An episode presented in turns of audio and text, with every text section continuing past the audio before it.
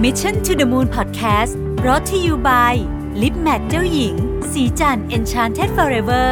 Matte Liquid Lip เนื้อเนียนนุ่ม เม็ดสีแน่น ให้เรียวปากสวยโดดเด่น ติดทนยาวนานตลอดวัน สวัสดีครับนดีต้อนรับเข้าสู่ Mission to the Moon Podcast นะครับคุณอยู่กับประวิทยานุสาหะครับ วันก่อนไปอ่านบทความหนึ่งใน Harvard Business Review มานะครับ ชื่อว่า many strategies fail because they are not actually strategies นะครับ ก็อ่านชื่อแล้วก็รู้สึกขนลุกทีเดียวเพราะว่ากำลังนั่งทำ strategy อยู่นะฮะแล้วก็เลยมานั่งอ่านแล้วก็แบบเออเฮ้ยบางทีมันอาจจะที่เราคิดว่ามันเป็นกลยุทธ์อาจจะไม่ใช่ก็ได้นะครับ คือทุกๆปีเนี่ย เราก็จะมีการทำกลยุทธ์ออกมานะฮะเพื่อให้ทุกคนรับทราบตรงกันว่าปีนี้ก็ทำอะไรนู่นนี่หลายบริษัทก็ทำกันภายในนะครับ หลายบริษัทก็จ้างที่ปรึกษาเข้ามานะฮะเสร็จแล้วก็จะมี presentation อันสวยงามนะครับ เสร็จแล้วก็เราก็จะมี town hall meeting นะฮะแล้วก็เราก็จะบอกคนของเราว่า คุณจะต้องเปลี่ยนอะไรบ้างนะพฤติกรรมนู่นนี่นะครับ balance scorecard อะไรมานู่นนี่นะครับ แล้วก็มีบัตเจ็ตนะครับมา แต่ว่าไอ้เรื่องทั้งหมดนั้นนะมันไม่เกิดขึ้นทำไมถึงเป็นแบบนั้นนะครับ เพราะบางทีเนี่ยเหตุผลใหญ่ที่สุดเลยเนี่ยนะครับ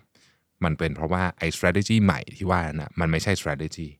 นะครับ เพราะว่า strategy เนี่ย จริง ๆ ต้องบอกว่า strategy เนี่ยเป็นเป็นมันต้องเป็น choice นะฮะ choice ที่จะบอกว่าองค์กรจะทำอะไร หรือไม่ทำอะไรนะฮะหลายครั้งเนี่ย strategy มันมันไม่สามารถ implement ได้ เพราะว่ามันไม่ได้มี choice ต่างๆ ที่ว่าเนี่ยนะครับบางที strategy ที่เราเขียนไปอะมันเป็นแค่เป้าหมาย ยกตัวอย่างเช่น เราต้องการที่จะเป็นผู้นำตลาดหมายเลขหนึ่งในตลาดที่เรากำลังดำเนินกิจการอยู่อะไรแบบเนี้ยพวกเนี้ยไม่ได้เป็น strategy นะฮะนี่คือเป้าหมายนะครับ มันไม่ได้บอกว่าจะทำยังไงนะครับ มันบอกแค่ความหวังว่าผลมันจะเป็นแบบนี้ เรายังขาดทางไปอยู่ไอ้ทางไปนั่นนะคือ strategy นะฮะบางทีเป็นพูดถึง priority กับ choice เออแต่ว่าพูดบางอย่างนะครับ ซึ่งมันอาจจะไม่ได้อาจจะไม่ได้สอดคล้องกันนะครับ เช่นเราออกว่าสมมตินะผมผมอ่านในในบทความนะเขาเขียนว่า we want to increase operational efficiency we will target Europe and the Middle East and Africa and we will divest di- divest business X นะฮะคืออันนี้ก็เป็น decision ที่ดี priority ที่ดี แต่ว่ามันก็ยังไม่ใช่ strategy อยู่ดีนะครับ อะไรคือ strategy ที่ดีอะนะฮะเขาก็ยกตัวอย่างมาอันหนึ่งซึ่งผมชอบมาก มันเป็นตัวอย่างของบริษัทที่ทำพวกไอ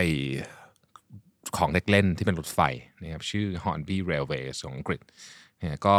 กำลังจะเจ๊งอยู่แล้วนะฮะจนกระทั่งมี CEO ใหม่ชื่อแฟรงค์มาตินเข้ามาบอกว่าเอาจะเปลี่ยน strategy เนี่ยการเปลี่ยน strategy ของเขาเนี่ยเขาบอกงี้เลยครับหนึ่งบริษัทของเราต่อไปนี้จะทำหนึ่ง perfect scale models นะก็คือเป็นโมเดลที่ลดขนาดมาจากของจริงแบบที่แบบเนี้ยบเลยนะฮะ ไม่ได้ทำของเด็กเล่นอีกต่อไปแล้วนะครับสองไอ้โมเดลเหล่านั้นเนี่ยเราจะขายผู้ใหญ่ที่เป็นนักสะสมนะครับไม่ได้ขายเด็กไม่ได้ขายพ่อแม่เด็ก และสามเราจะ apply เอ่อไอของของเราเนี่ยมันจะต้องมี sense of เอ่อเหมันกับมันจะต้องดูแบบ มันจะต้องทำให้เขานึกย้อนถึงวัยเด็กอะนะครับ เพราะฉะนั้นเนี่ยบริษัทเนี้ยก็เลยเปลี่ยนมานะฮะเปลี่ยนจากบริษัทที่ขายของเด็กเล่น เป็นขายรถรถไฟแบบที่เขาใช้ในการสะสมนะครับใน 5 ปีเนี่ยมูลค่าบริษัทเนี่ยเพิ่มขึ้นประมาณ 7-8 เท่าตัวนะฮะเพราะฉะนั้นเนี่ยอันเนี้ยคือ choice ชัดเจนว่าจะไปทางไหนนะครับเพราะฉะนั้นถ้าเกิดว่าเราไม่มี direction ไม่มี choice ที่ชัดเจนเนี่ยไอสิ่งที่คุณคิดว่ามันเป็น strategy เนี่ย มันก็จะไม่เกิดขึ้นนะครับวิธีการทำให้ choice ของเราหรือ strategy ของเราชัดเจนเนี่ยคืออะไรนะครับมีอยู่ด้วยกันทั้งหมด 4 ข้อนะฮะผมขออ่านหัวข้อก่อนนะครับหนึ่งคือ communicate your logic 2 it's not just a top down process 3 let selection happen organically นะครับและ 4 make change your default นะฮะเอาข้อหนึ่งก่อนนะฮะ communicate your logic นะครับเขาบอกว่า อันหนึ่งที่ทำให้ strategy มันไม่ค่อยเกิดขึ้น เพราะว่าเราบอกเฉยๆว่าเราจะทำอะไรแต่เราไม่บอกว่าเพราะอะไรนะครับ อย่างเช่นยกยกตัวอย่างกับไปเคสเมื่อกี้เนี่ยเคสของรถไฟเด็กนะไม่ใช่รถไฟโมเดลเนี่ยนะฮะคือเขาก็บอกชัดเจนว่าเราจะทำรถไฟที่เป็นโมเดลที่ต่อไปนี้ไม่ทำของเล่นแล้วทำไมถึงไม่ทำของเล่นแล้วล่ะ ก็เพราะว่าเราจะทำรถไฟที่เราถนัดนี่แหละ แต่ว่าเป็นงานแบบงานเนี้ยบอะนะฮะงานสะสมแทนทำไมถึงต้องทำอย่างนั้น ก็เพราะว่า ขายให้กับผู้ใหญ่เนี่ยมันตลาดมันคู่แข่งน้อยกว่านะครับเอ่อ barrier to entry สูงกว่านะฮะแล้วก็กำลังซื้อเยอะกว่าเยอะนะฮะฉะนั้นขายง่ายกว่านะฮะแล้วก็นี่แหละทุกคนก็เข้าใจทุกคนก็บอกว่า โอเค ต่อไปนี้เราทำรถไฟของที่เป็นจำลองที่เนียบๆหากขายผู้ใหญ่นะครับเพราะว่าตลาดนี้กำลังซื้อเยอะคู่แข่งน้อยอะไรเงี้ยซึ่งก็ make sense และที่สำคัญก็คือ ถ้าใครนึกถึงภาพไอ้โมเดลรถไฟออก คุณซื้อไปชิ้นหนึ่งอะมันไม่มันไม่สวยใช่ไหมมันต้องซื้อเยอะพอมันซื้อเยอะก็ต้องเป็นคนมีกำลังซื้อก็ก็วนกับอีกับว่าเหตุผลก็ชัดเจน เพราะฉะนั้นเนี่ยการเลือกนะครับการเลือกที่จะทำอะไรเนี่ยอย่าลืมบอกด้วยว่า logic ที่อยู่เบื้องหลังเนี่ยคืออะไรทำไมคุณถึงทำแบบนี้ เช่น ถ้าสมมติคุณบอกว่าปีหน้าเนี่ยเราจะออกแบรนด์ใหม่ที่ทำของ ราคา สมมุติว่าเราเคยทำของราคาแพงเราทำของราคาถูกทำไมถึงต้องทำของราคาถูกนะครับอะไรคือ logic ที่อยู่เบื้องหลังนั้นนะฮะข้อที่ 2 คือว่า it's not just a top down process บางทีวิธีการคิด strategy เนี่ยมักจะมาจากกลุ่มคนไม่เยอะนะครับเราจะคิดว่าอาละนี่คือกลยุทธ์พวกคุณไปทำให้มันเกิดขึ้นนะไอ้แบบนี้ไม่ค่อยเกิดขึ้น มันต้องเป็นมาจากทั้งสองฝั่งนะครับ ก็คือว่าทิศทางจากข้างบนเนี่ยต้องชัดเจนนะทิศทางจากข้างบนเนี่ยต้องชัดเจน แล้วก็ทิศทาง จากข้างบนเมื่อชัดเจนแล้วเนี่ยข้างล่างคือ bottoms up เนี่ยจะช่วยหาวิธี initiate ให้มันเกิดขึ้น เราต้องสร้างระบบนี้ให้ได้ วิธีที่ work มากเกี่ยวกับนี้ก็คือการเอา OKR มาช่วยทำเนี่ยผมผมว่า OKR เนี่ยมันค่อนข้างสอดคล้องกับประเด็นนี้นะครับ ซึ่งเคสตัวอย่างเนี้ยเขาก็พูดถึง Intel ซึ่งเป็นคนผู้เจ้าพ่อด้าน OKR ผู้ริเริ่มนะฮะ Intel เนี่ยก็บอกว่าอืม Intel เนี่ย strategy ชัดเจนนะว่าจะทำอะไรนะครับ แต่ว่ายังให้พื้นที่หรือให้อิสระกับคนหน้างานในการคิดว่าจะทำยังไงนะฮะข้อที่ 3 คือ let selection happen organically นะครับเอออันนี้คือต้องคือเวลามีมีกลยุทธ์ขึ้นมาเนี่ยผู้บริหารระดับสูงไม่ควรที่จะเลือกแบบเลือกเองนึกออกไหมคือคือ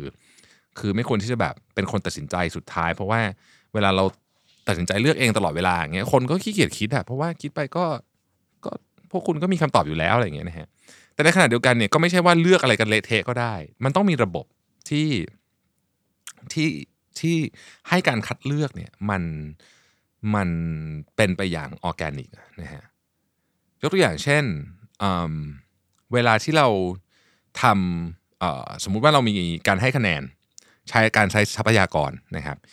จากสมมติว่าเราเวลาจะเลือกโปรเจกต์เนี่ยเราจะให้คะแนนกับโปรเจกต์นั้นมาโปรเจกต์นี้ใช้ทรัพยากรเท่าไหร่ความเสี่ยงเท่าไหร่ อย่างเงี้ยเรียกว่าเป็นระบบการเลือกที่ออร์แกนิกนะครับแล้วเราจะได้สามารถอธิบายทุกคนได้ว่าทำไมโปรเจกต์ถึงถูกเลือกโปรเจกต์นี้ถึงไม่ถูกเลือกเป็นต้นนะฮะข้อสุดท้ายก็คือ make change your default นะครับคือต้องบอกว่า ต้องบอกว่ามันมันยากเหมือนกันนะที่จะทำให้การเปลี่ยนแปลงเนี่ยมันอยู่ตลอดนะครับเพราะว่าการเปลี่ยนแปลง ที่ดีในในเชิงกลยุทธ์เนี่ยมันคือการเปลี่ยนแปลงที่ต้องทำให้คนเปลี่ยนนิสัยของตัวเองด้วย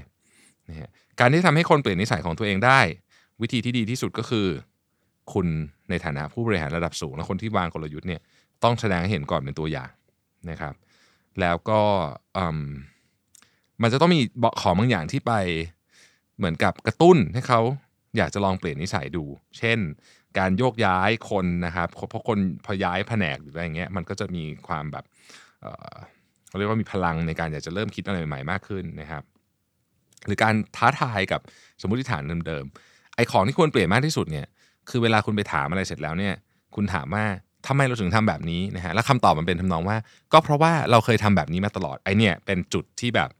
เรียกว่าเป็นเขาบอกว่าเป็น prime candidate for change คือเป็น เป็นส่วนที่ควรจะต้องถูกเปลี่ยนมากที่สุด แล้วถ้าเกิดคุณ